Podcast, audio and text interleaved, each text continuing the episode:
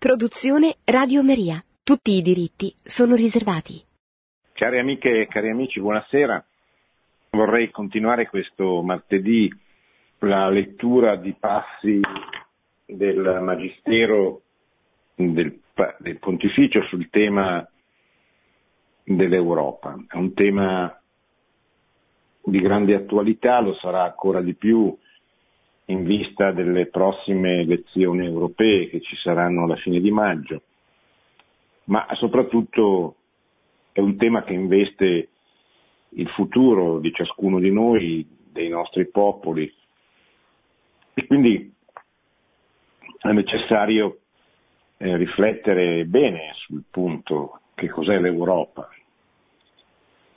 I papi hanno dedicato tantissime interventi del loro magistero a questo argomento. Se voi andate a vedere eh, il magistero soprattutto da, da Pio XII in poi, Giovanni XXIII, Paolo VI,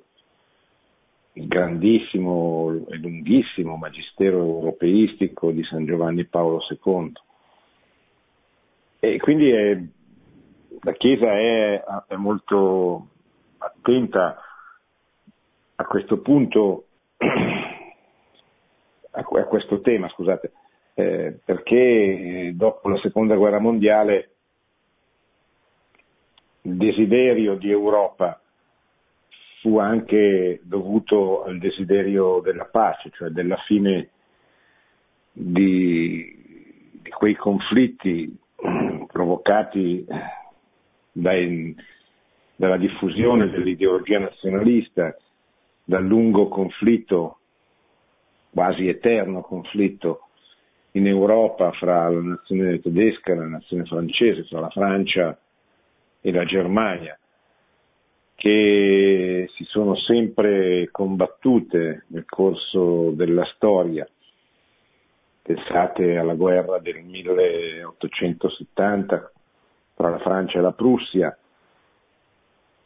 pensate al primo conflitto mondiale che ha, ha visto quel, quella guerra di posizione nelle trincee che soprattutto si è eh, combattuta tra tedeschi e francesi, non soltanto, ma, ma certamente soprattutto. E poi pensate alla seconda guerra mondiale con l'esercito tedesco, il servizio di Hitler che occupa Parigi e gran parte della Francia e, e poi la, la, la, lenta ritirata verso la Germania dopo lo sbarco in Normandia degli alleati. Alla fine della seconda guerra mondiale la preoccupazione della Chiesa soprattutto e di tre statisti cattolici che erano Robert Schumann,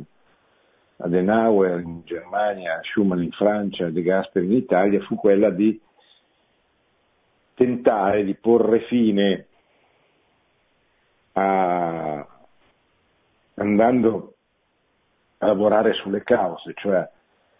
cercare di creare delle condizioni politiche che eh, favorissero la collaborazione invece che il confronto, lo scontro fra le due grandi potenze continentali europee. E allora venne eh, pensata eh, una soluzione che partisse da qualche cosa di concreto della vita dei popoli e fu eh, inventata da questi tre uomini politici, da questi tre statisti, la CECA, la, la, la collaborazione per la produzione del carbone e dell'acciaio, che eh, visse, vide la, la, la creazione di questa istituzione internazionale che prevedeva appunto la collaborazione di, di, questi tre stati, in particolare della, poi se, se ne aggiunsero altri tre, soprattutto vedeva la collaborazione della Francia e della Germania. E tutto il magistero di allora, di, di Pio XII in modo particolare, era orientato a, così, a favorire questo disegno che eh, portasse finalmente la pace fra queste due nazioni che negli ultimi e precedenti decenni erano sempre state eh, in guerra. Eh, poi, diciamo così, la, la, l'unità dell'Europa divenne eh, quasi una necessità di fronte alla guerra fredda, cioè di fronte alla contrapposizione con eh, il comunismo, con i regimi del socialismo reale asserviti all'Unione Sovietica, regimi che eh, vedevano anche la presenza di paesi dell'Europa orientale, di paesi europei come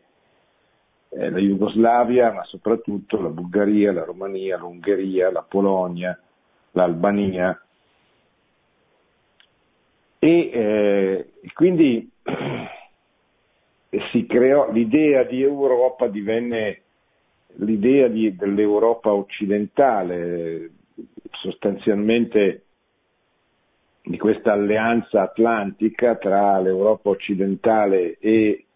gli Stati Uniti che tagliava fuori però eh, un pezzo importante dell'Europa, oltre alla Russia che come sapete è eh, un'enorme eh, nazione che ha eh, dire, una, una, una, parte in Europa e una parte eh, in Asia, cioè che ha questi due, due aspetti che comunque sono sempre dentro all'interno eh, del confine, del confine russo. E, e, questo fu uno dei, dei, dei grandi dispiaceri che eh, accompagnarono la prima parte del pontificato di Giovanni Paolo II, il quale, come sapete, eh, dedicò tanti da parte del suo, del suo magistero a ricordarci dell'Europa a due polmoni, che l'Europa ha due polmoni, un polmone occidentale e un polmone orientale, una chiesa latina e eh, una chiesa di rito orientale, una chiese ortodosse, perché il cristianesimo si è sviluppato così nel primo millennio. Ci sono i padri latini e i padri greci, eh, ci sono le chiese orientali, le chiese che si sono sviluppate attorno a Costantinopoli e poi hanno evangelizzato tutte quelle popolazioni con eh, i, i, due grandi fondatori che Giovanni Paolo II ha voluto che fossero riconosciuti come copatroni dell'Europa, i santi Cirillo e Metodio, che eh, inventarono appunto l'alfabeto cirillico. E tutte le nazioni che, stanno, che, che, sono, che erano cadute sotto il regime comunista, comunista finalmente si liberarono da questa oppressione nel 1989 eh, con la caduta del muro di Berlino, con la fine della cortina di ferro e poi nel 1991 con la fine addirittura dell'Unione Sovietica. E si aprì così un grande, una grande speranza che eh, chi c'era se lo ricorda che eh, caratterizzò soprattutto eh, l'azione pastorale della Chiesa di San Giovanni Paolo II, eh, cioè la speranza che attraverso una nuova evangelizzazione dei popoli europei si potesse finalmente dare vita a, a un'Europa unita, un'Europa federale, una, una federazione, una confederazione eh, di stati che respirasse finalmente con eh, entrambi i polmoni eh, eh, europei e che potesse essere nella fedeltà alle radici cristiane un, un nuovo faro, una nuova luce capace di portare cultura e civiltà in tutto il mondo, così come l'Europa aveva sempre fatto nel corso della sua storia. E così siamo arrivati appunto al 1989, a quando cade il muro di Berlino e, Giovanni Paolo II avverte, e lo scrive in tanti suoi interventi, avverte il tempo propizio, eh, il tempo propizio per, per, una nuova evangelizzazione, ma anche non, si, si, si, rende conto, il Papa si rende conto, si rese conto dei problemi che, che rimanevano. Certo, dice, una grande, c'è una grande opportunità, ma non è che fosse, non, non vedesse i, i problemi che, che, che, c'erano e che rimanevano e in qualche modo, in qualche caso anche nascevano per la prima volta dopo eh, questo lungo periodo eh, di, di, contrapposizione fra, fra i due blocchi. Nel 1991, cioè due anni dopo e nello stesso anno in cui nasce, eh, nello stesso anno in cui muore, finisce l'Unione Sovietica, il Papa convoca un, un sinodo speciale sull'Europa al, al, quale parteciperanno per la prima volta tutti, tutte, le chiese, tutte le chiese dei popoli europei, delle nazioni europee, cosa che eh, non era potuta avvenire eh, fino, fino, fino, ad allora. È ovvio che eh, siamo di fronte a un Papa polacco, siamo di fronte a un Papa che ha subito sulla sua pelle per tanti anni la dolorosa esperienza del socialismo reale, siamo davanti a un Papa che ha, ha fatto il seminarista clandestinamente perché eh, non, non, gli era possibile nella, nella Polonia comunista, siamo di fronte a un Papa che ha combattuto, tra virgolette, contro il regime comunista da, da arcivescovo eh, di Cracovia, eh, combattuto nel senso morale, culturale, spirituale del termine. E siamo di fronte a un Papa che si rende conto che il 1989 è un crocevia della storia. Scrive infatti, incontrando il 31 ottobre del 1991 diversi studiosi europei che partecipavano a un sinodo, a un, così, a un incontro, diciamo così, sul tema cristianesimo e cultura in Europa. E questo 31 ottobre scrive, anzi dice, poi verrà pubblicato, la costruzione, l'unione e l'evangelizzazione dell'Europa si presentano come altrettante fondamentali sfide. Allo stesso tempo una è molteplice a causa delle sue radici cristiane e della diversità delle sue culture, l'Europa si trova oggi a un crocevia gli avvenimenti succedutisi nel corso degli ultimi due anni hanno profondamente sconvolto il nostro continente e il nostro modo di percepirlo. Che cosa è successo? Beh, è successo eh, quello che, che, che, sapete, che abbiamo appena detto, è caduto il muro di Berlino, è finita, quindi è, fi, è finita la politica dei due blocchi contrapposti. Ed è nato sostanzialmente un mondo nuovo, un mondo completamente diverso dal, dal precedente, un mondo non più eh, dominato da questa contrapposizione, ma nel quale sono riemerse tutte le culture, tutte le civiltà che c'erano, ma che erano un po' subordinate rispetto alla situazione nella situazione precedente della politica dei due blocchi. perché quando il mondo era diviso, era, eh, diciamo così, era, la geopolitica del mondo era, era segnata dalla contrapposizione fra l'Occidente e, e il mondo comunista, eh, certamente esisteva l'Islam, ma non aveva la rilevanza che, ha, eh, che ebbe dopo il 1979, quando ci fu la rivoluzione comeinista in, in Iran, nel mondo sciita, eh, che poi contagiò anche il mondo sunnita e lì cominciò questa rinascita pubblica, della presenza pubblica del, del, del, dell'Islam che sfocerà poi nel, nel fondamentalismo e in alcune anche situazioni di un terrorismo molto, molto grave, molto pesante. Ma riemersero anche antiche civiltà, antiche culture eh, che avevano dato vita ad antiche civiltà che c'erano certamente, ma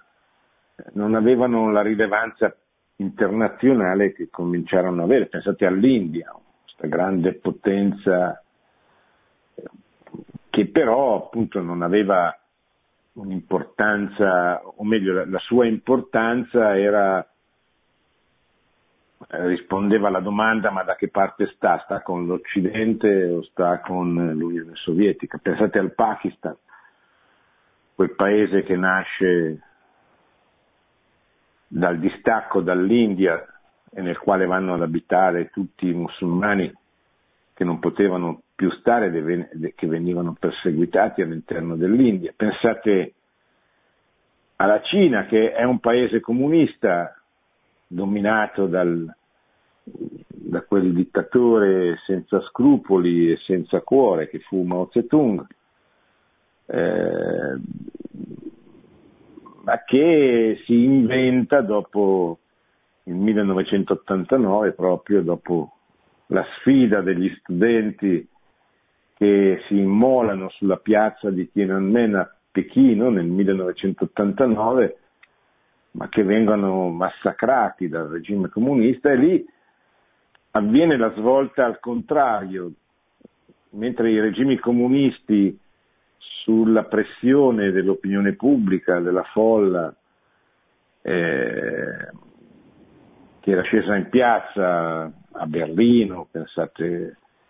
a Praga con la rivoluzione di, Vellu- di Velluto che porterà Václav Havel alla presidenza della Repubblica, con il movimento di Carta 77. Eh, pensate naturalmente alla lunga battaglia di Solidarnosc dall'80 all'89 in Polonia. Eh, pensate insomma a tutti questi paesi che si liberano, pensate ai dissidenti in Unione Sovietica, pensate alla grande figura eh, di cui quest'anno su, eh, abbiamo celebrato il centesimo anniversario di, di, della nascita di Alexander Solzhenitsyn. Ecco, questa eh, ribellione porta alla fine del socialismo reale in Europa e in Russia, stessa, una ribellione analoga invece viene repressa nella violenza dal regime in Cina e nasce in Cina questo nuovo regime capital comunista, o come volete chiamarlo, che eh, rimane diciamo, come proprietà di un unico partito, il Partito Comunista, un partito che controlla lo Stato e che controlla il potere su questo miliardo e 300 milioni di cinesi, ma che eh, abolisce la proprietà privata, si apre al commercio internazionale e diventa una, la seconda potenza eh, mondiale dal punto di vista economico, eccetera. E quindi pensate a un'altra grande potenza che, che emerge in questi anni, anche se piena eh, di contraddizioni, soprattutto di natura politica, come, come il Brasile. Ecco, tutto questo, in, in tutto questo quadro eh, è chiaro che la Chiesa in Europa ha di fronte eh, un mondo diverso, un mondo che non è più, diciamo così, non si appoggia più sul grande conflitto religioso, culturale, politico, economico, dello scontro fra il mondo occidentale e il mondo comunista, ma eh, si apre a uno scenario molto più complesso dove le, le, le, diverse civiltà mondiali si scontrano non tanto facendosi la guerra, ma facendosi una sorta di guerra commerciale, economica, eccetera, alla quale anche l'Europa è chiamata a partecipare eh, accelerando il proprio processo di eh, unificazione con eh, la nascita dei primi tentativi di Unione Europea con il Trattato di Maastricht, con il mercato unico europeo, poi con l'euro, che però, come sottolineerà spesso Giovanni Paolo II, rischia di diventare, anzi non rischia, diventa di fatto un'unificazione di tipo commerciale, di tipo economico, di tipo finanziario, ma che non ha nulla, come dire, che scaldi l'anima dell'uomo europeo, degli europei. Tanto più che vengono rifiutate eh, le radici cristiane come radici fondamentali della cultura della civiltà europea. E così il Papa si rende conto che il, l'uomo europeo ha evitato il grande rischio della conquista comunista, ma ha di fronte tante altre preoccupazioni, tante altre tentazioni, tante altre eh, dire, malattie dello spirito, tante altre eh, avversità. Eh, avversità malattie che non sono più le ideologie, in particolare l'ideologia comunista come era stata in Europa dalla rivoluzione francese del 1789 fino appunto alla caduta del muro di Berlino 200 anni dopo. Ma è una, una malattia diversa, la malattia del eh, Benedetto XVI la chiamerà la dittatura del relativismo, cioè questa posta, post-ideologia, il relativismo che nega l'esistenza della verità, nega l'esistenza della possibilità di dare risposta alle vere, grandi, importanti domande dell'uomo e quindi sostanzialmente induce gli europei a vivere godendo la vita momento per momento senza preoccuparsi di costruire nulla di grande, di bello, di ideale, rinunciando alla trascendenza, alla religione, alla, alla morale, perché evidentemente se, se, Dio non esiste, se l'eternità non esiste, se non esiste la possibilità di essere felici per sempre in, nella, nella, vita eterna, ha poco senso eh, preoccuparsi della, della, della, della, vita temporale e di essere così, di, di, di rispondere a dei grandi ideali che di fatto non esistono o, o se esistono sono, sono, ingannevoli, sono fallaci, eccetera. E l'uomo europeo diventa così l'uomo smarrito e confuso di oggi, l'uomo che non sa perché vive, che non si sente eh, caricato di, di grandi prospettive che possono essere solo di servire eh, Dio, la giustizia, la patria, ma neanche di costruirsi una famiglia, perché qual è il senso di trasmettere la vita se la vita è una cosa così triste e soprattutto se la vita finisce finisce nello spazio di qualche eh, decennio. L'uomo, l'uomo, l'uomo europeo è, entra così nella crisi che gli studiosi chiamano della post-modernità, cioè dell'epoca successiva alla caduta del muro di Berlino, che è un po' la crisi, la crisi di oggi. Il Papa capisce questo, dice guardate è vero, ci siamo liberati, dirà sempre nel 1991, eh, ci siamo liberati del, del, dalla grande muraglia ideologica e poliziesca che ha tragicamente diviso l'Europa. Però, dice, l'uomo europeo è sottoposto a tanti nuovi rischi che eh,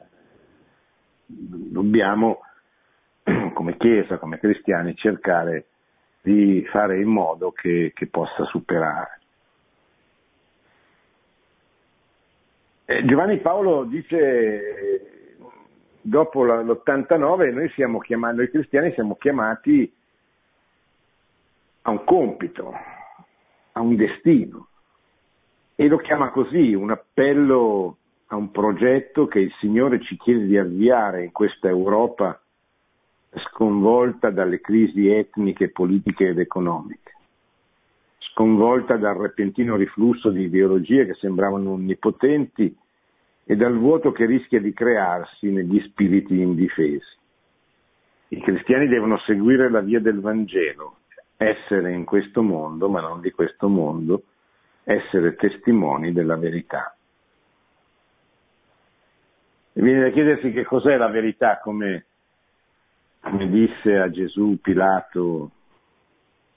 prima di permettere che venisse ucciso. Che cos'è la verità?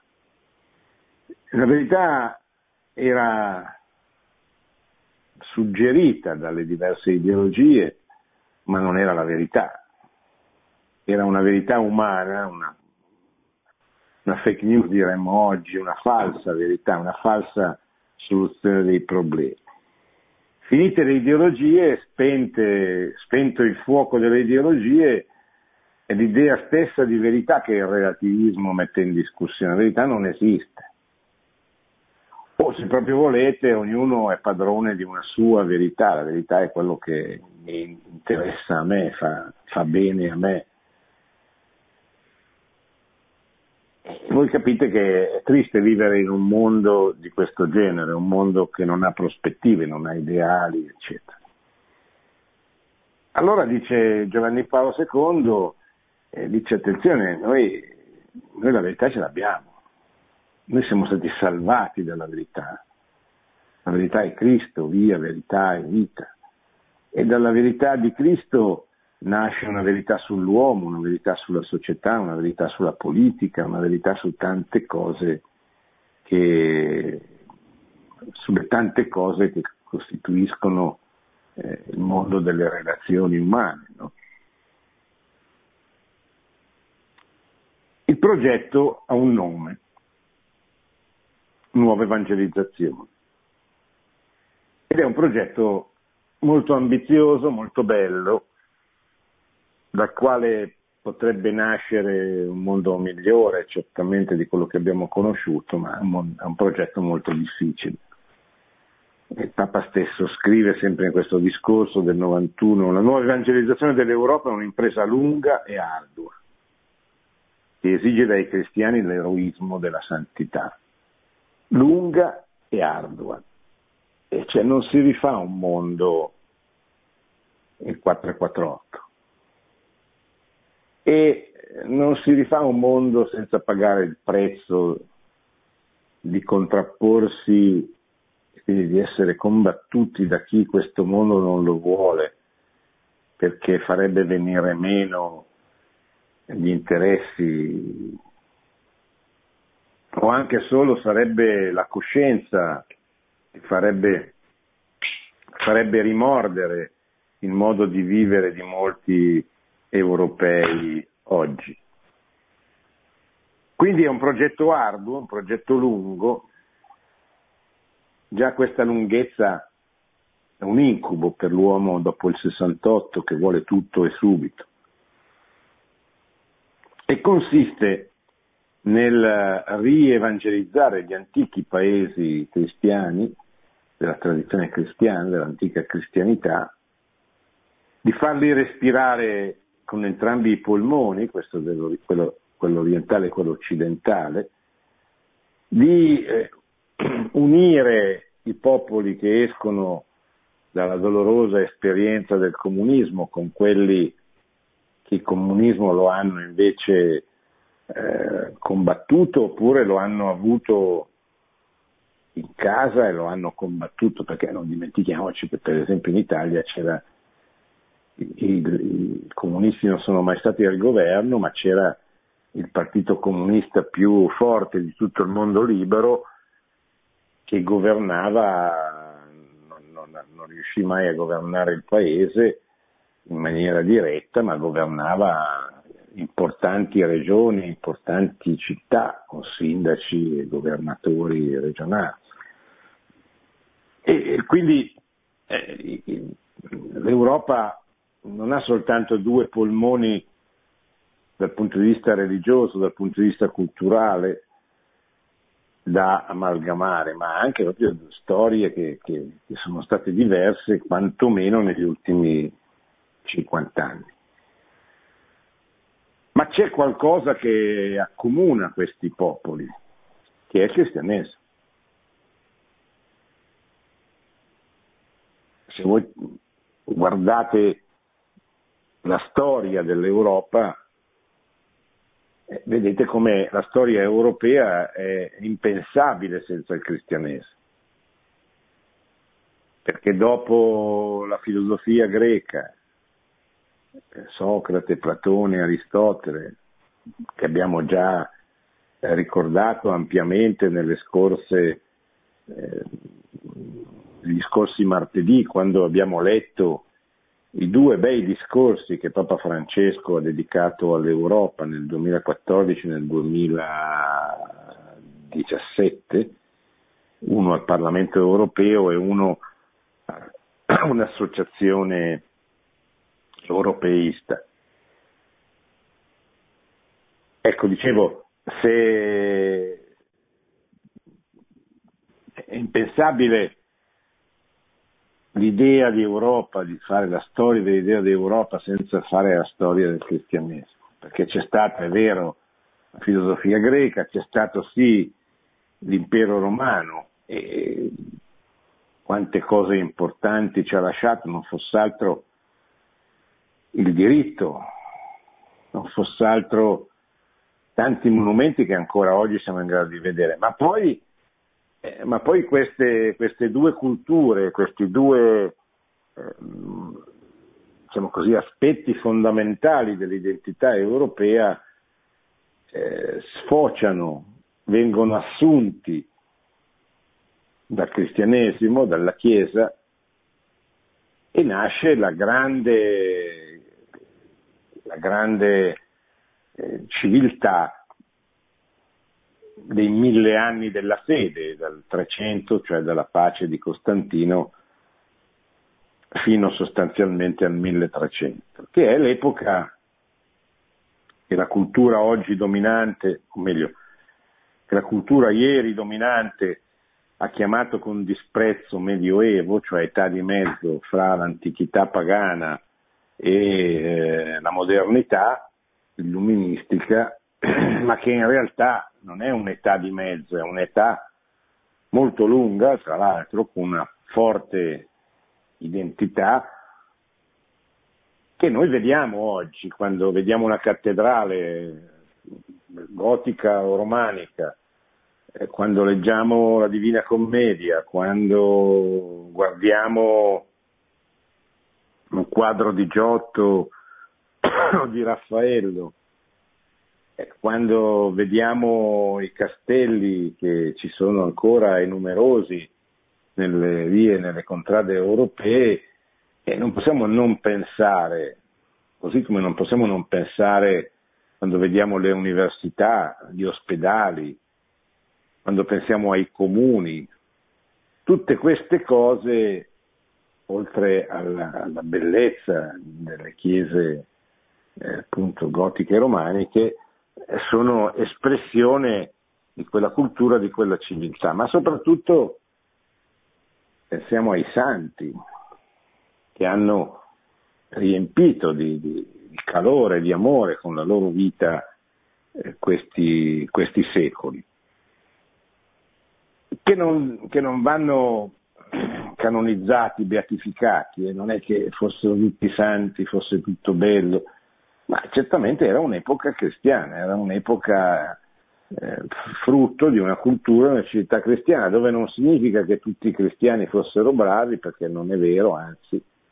ma significa che, tu, che il senso della verità e del, dell'errore, del bene e del male era ben presente nella cultura di allora e quindi eh, la gente poteva più tranquillamente scegliere, poi poteva, molti scelsero eh, di fare il male, di rifiutare eh,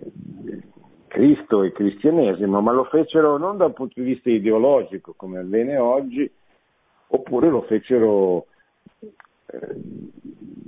con una consapevolezza che lascia un po' attoniti, per cui eh, possiamo oggi dire, come dirà poi il Magistero della Chiesa, che il più grande peccato dell'epoca moderna è, quella, è, quello di avere perso il senso del peccato. I medievali il senso del peccato ce l'avevano molto invece, proprio perché erano impregnati dentro questa cultura, questa civiltà che parlava di Dio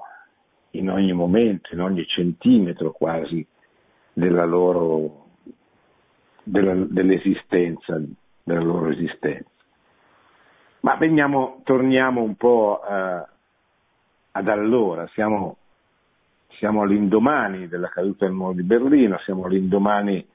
della fine dell'Unione Sovietica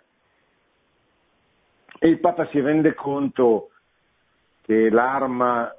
più importante per la nuova evangelizzazione dell'Europa è la cultura.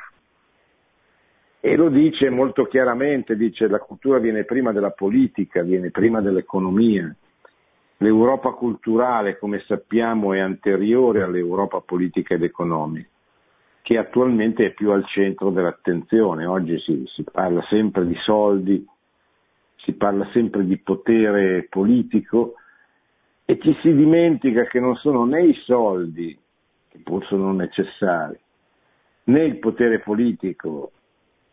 che pure è necessario, ma non sono questi due aspetti a cambiare il modo di vivere di un popolo, ma è la cultura.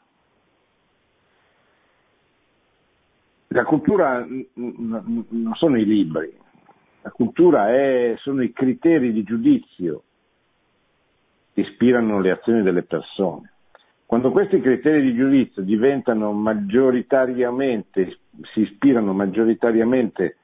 a una visione del mondo, in questo caso alla fede cristiana, allora la fede diventa cultura, cioè trasforma il modo di vivere, di pensare di, di, di un popolo. E quel popolo lentamente, progressivamente abbraccia il Vangelo nella dimensione della propria quotidianità, eh, non, non, è più il singolo che abbraccia il Vangelo, che ci sarà sempre, c'è sempre stato. Eh, Solzhenitsyn è diventato quello che è diventato eh, nei campi di concentramento, nei gulag comunisti. Ma Solzhenitsyn è Solzhenitsyn, Solzhenitsyn è un'eccezione, non è un popolo nel quale la fede è diventata cultura è l'eccezione di, una, di un uomo straordinario, se volete, ma parla, possiamo dire che lo dice anche lui, la fiamma della fede non si è mai spenta nel popolo russo, che è sempre rimasto un popolo religioso, anche se profondamente segnato da questi decenni di, di, di ateismo e di comunismo il medioevo cristiano è, un, è, una, è una, società cristiana, è una, è una, società impregnata di Vangelo, che, ripeto, questo non significa che fosse una società eh, esente dal peccato, esente dal male, eccetera. E quindi il Papa ha, ha, ha, diciamo così, ha, in mente questo grande disegno, questo grande, fa questo grande appello, continua, pensate all'atto europeistico, quando invita con forza, con, con la forza che aveva Giovanni Paolo II eh, nei primi decenni del suo pontificato, quando era ancora giovane, quando grida a Santiago di Compostela, Europa ritrova le tue radici, sii te stessa, non abdicare dalla missione che Dio ti dà di portare nel mondo le, le tue radici, la tua cultura, la tua civiltà, le grandi cose che hai fatto a beneficio di tutta l'umanità. E quindi il Papa invita l'europeo ferito, culturalmente fragile, reso più fragile e indifeso dalle tante proposte, dalla tanta confusione che, che c'è sostanzialmente negli anni successivi alla, alla caduta dei regimi comunisti, pensate a quello che succede negli anni 90 in, nella ex Jugoslavia, questi nazionalismi che riesplodono, si combattono, producono decine di migliaia di morti nella guerra tra la Croazia e la Serbia, nella guerra all'interno del Kosovo, nella guerra che, si, si, che scoppia fra, eh, all'interno della Bosnia e Herzegovina, fra, fra, le tre componenti, la componente islamica, quella croata e quella serba. Ecco, tutto questo è, è, inquieta certamente il cuore di Giovanni Paolo II che vede compromettersi, diventare difficile il progetto di un'Europa a due polmoni, anche perché appunto una, una parte importante dei paesi che dovrebbero, che avrebbero dovuto, che poi entreranno a far parte del progetto europeo, eh, negli anni 90 si stanno facendo una guerra feroce e terribile. Il vero problema, l'abbiamo già detto, ma lo ripeto, è la mancanza dell'uomo europeo, o meglio, è la mancanza degli uomini europei, cioè sono, sono troppo pochi gli uomini che credono in questi principi, in queste radici cristiane dell'Europa, eccetera. E quindi la nuova evangelizzazione, come dicevamo prima, come diceva prima Giovanni Paolo II, è lunga,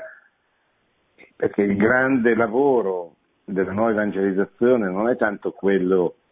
eh, non può essere quello di, di, di, di fare riemergere un'Europa cristiana. Il vero compito, il principale compito della nuova evangelizzazione è di formare gli europei, cioè di formare degli europei in un numero sufficiente che credano, si identifichino con questa cultura, la vogliano difendere, ma soprattutto la vogliano, vogliano farla penetrare nel cuore, nel, nel, modo di pensare, nel modo di vivere eh, degli europei e quindi successivamente all'interno eh, delle loro istituzioni. Bene, io mi fermo perché così lasciamo un po' di spazio alle vostre domande. Abbiamo trattato un tema enorme, vastissimo, che poi riprenderemo ancora nelle prossime settimane, magari da qualche altro punto di vista, il tema dell'Europa, del futuro dell'Europa, ma soprattutto dell'identità europea e della necessità di formare gli europei perché questo grande ideale, questo grande sogno dell'Europa delle, dalle radici cristiane che ha accompagnato il lungo magistero di Giovanni Paolo II e dei suoi predecessori e poi di Benedetto e di Papa Francesco possa finalmente avverarsi, cioè incontrando il sì, consenso la risposta affermativa di tanti giovani europei.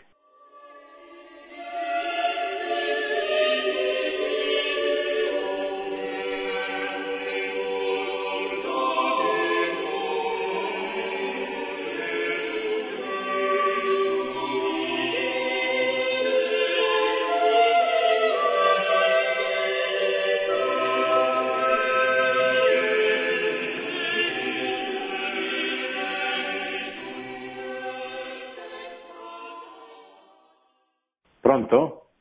Pronto, sono San Torino. Niente, Sì, volevo dire, salve, volevo dire che sono d'accordo con lei sul problema culturale, che innanzitutto non è un problema finanziario eh, o anche persino mh, teologico, è un problema proprio culturale, perché io mi interesso di macchine tennis, ho, ho rivisitato tutta la storia delle macchine dal Medioevo oggi e questi problemi che stiamo vivendo sono già stati discutti dall'Olanda con il crack finanziario olandese nel- in quel periodo lì e poi la guerra di successione spagnola, un po' come avviene adesso con Trump, con l'America, quindi abbiamo un bagaglio storico enorme se vogliamo andarlo a rivedere per poter poi attrezzarci per, per questo secolo. Comunque è un problema culturale, bisogna riagganciare la centralità del lavoro, della macchina utensile per quanto mi, nei miei interessi e per quanto riguarda tutti gli altri che devono fare il resto. Ecco. È un problema culturale. No. Va bene, grazie, siamo d'accordo. Pronto? Sì, buonasera, sono Lello. Sì, buonasera Lello. Da dove Dunque, chiama? Da Avellino. Sì, mi dica. E dunque che il comunismo sia utopico, su questo siamo d'accordo, però ecco, non si può negare che il comunismo sia stato una storia importante in quello che è il percorso umano. Volevo una sua considerazione su questo, grazie. Sa, è importante, tutto è importante. Importante per il danno che ha provocato. Si parla di 100-120 milioni di morti nella, nella lunga storia del comunismo, escludendo la Cina, il Vietnam. Importante perché ha caratterizzato una parte importante della storia mondiale e in particolare della storia europea. ecco. Però, ecco, mh, cioè, se vogliamo dire importante in questo senso, sì, ecco, però mh, diciamo che non, non dobbiamo avere, non dobbiamo essere indulgenti, vede, noi viviamo una stagione in cui i conti con il comunismo non sono ancora stati fatti, perché esistono comunisti che, ancora, che occupano ancora ruoli importanti, soprattutto nel campo degli intellettuale, nel campo dello spettacolo, cioè persone che si sono malamente riciclate ma che si sono ispirate per decenni nella loro vita pubblica a questa ideologia, non hanno nessun, non hanno chiesto nessun, nessun, non hanno fatto nessuna marcia indietro, nessun mea culpa. Quello che succede in queste ore con, con Cesare Battisti è sintomatico, cioè un terrorista assassino è stato per 38 anni protetto da governi, da stati, da intellettuali eh, che l'hanno difeso nonostante gli ergastoli a cui era stato condannato. Ecco, forse oggi, dopo 40 anni, eh, così, queste protezioni cominciano a venire meno e quest'uomo è stato così eh, abbandonato finalmente e costretto ad andare in carcere. Ma eh, la, la- diciamo così, la- la protezione, l'esaltazione che il comunismo, l'ideologia comunista ha avuto per tanti decenni, anche dopo la fine del comunismo, del socialismo reale, è inquietante, nel senso che ci fa capire come la nostra cultura, la nostra mentalità sia stata infiltrata da questa ideologia per, per decenni e quanto male abbia fatto ai nostri popoli. Pronto? Sì, pronto, sono Nicola da Bardetta e mi chiedevo sulle radici cristiane d'Europa se in qualche modo uh, quella della, eh, delle città marinare eh, sia sotto l'egida bizantina che del papato, se sia un, un buon filone di ricerca eh, proprio per come dire, concretizzare idealmente quella che è la, quelle che sono la, la, le radici eh, cristiane d'Europa. Ci sto lavorando da alcuni anni su queste cose e Ma pare mi però un attimo che... meglio che non ho capito, cioè in che senso le, le città marinare? Le, sì, se le città marinare possono essere un filone di ricerca storico intorno alle autentiche radici cristiane eh, della, della, stessa, della, stessa, Europa. Penso anche alla, alla, alla, via della seta, nel senso, eh, diciamo, non c'è una storiografia significativa, ma che andrebbe riproposta proprio come identità europea della, della cosiddetta via della seta. Eh, c'è una biografia e storiografia immensa, eh, eh, ma l'accentuazione mh, dovrebbe essere, eh, credo, riorientata proprio a, dare, a offrire questa autentica identità cristiana della, eh, della stessa Europa. Ecco, c'è del sì. materiale che ho prodotto e, e sto producendo altre cose la gente è affascinata, eh, almeno nei comunicati da, da questi libri, però eh, sono, sono, un po' in solitudine, diciamo così, nonostante diciamo, discreti aiuti minimali, però eh, sono fiero di, di, di, aver colto questo aspetto, se lei può dirci qualcosa di più anche per, per migliorare questi, questi lavori. Ma mi mandi, mi mandi un po' di materiale sì, sì. che ha prodotto via email oppure via posta, mi, mi interessa. Cioè, non ho capito bene in che cosa consiste la, la peculiarità della, delle città marinare rispetto alle altre, ecco, per quanto riguarda le, le radici cristiane. Però sicuramente eh, avrà delle, delle, delle, piste interessanti a sostegno di questa ipotesi di lavoro, quindi mi interessa. Mi mandi. Pronto? Sì, eh, pronto, buonasera, sento, eh, sono Federico e chiamo da Reggio Calabria. Niente, la, la, sì. Nel dirle che, che, chiaramente ho apprezzato la, la sua dissertazione, eh, quello che, che, volevo dire io, che se, io ho l'impressione che secondo me, cioè, più che un'impressione è anche quello che ho studiato, che mi porta a credere che le radici mh, cristiane nel, nell'Europa, nel, nel pensiero europeo, erano finite molto prima attraverso la secolarizzazione che, che, inizia tanto tempo prima, che il relativismo in realtà sia un, un, un, un pensiero post-totalitarismo, cioè dopo il fallimento del nazismo, del comunismo, eccetera, eccetera, il relativismo può aver avuto anche una valenza positiva. Quello che mh, io le volevo chiedere è che eh, anche nel pensiero occidentale, la fine del cercare la verità viene a galla con Nietzsche che dice la metafisica ha fallito, la verità anche se esiste non si può conoscere, però è anche di elementare intuito che una verità deve esistere per forza. E quello che volevo mm, quindi chiedere è che tutto sommato noi ehm, che, le, che le, le nostre radici cristiane erano già molto vacue, molto eh, limitate. Poi con il discorso dell'aborto, infatti non siamo riusciti ad opporci a, all'aborto, che secondo me è qualcosa di, di disumano, è inutile che si dice tanto abortiamo lo stesso, è come per fare un esempio banale, però penso che sia significativo, è come dire che uno eh, perché eh, cioè, vai in un paese dove ammazzano 10 persone e dice vabbè siccome li ammazzano legalizziamo l'omicidio, voglio dire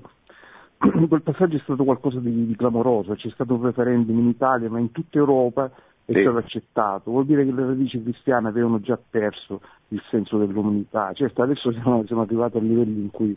eh, anche l'essere umano, la sua sacralità viene messa in, così, in discussione, quindi sta succedendo ancora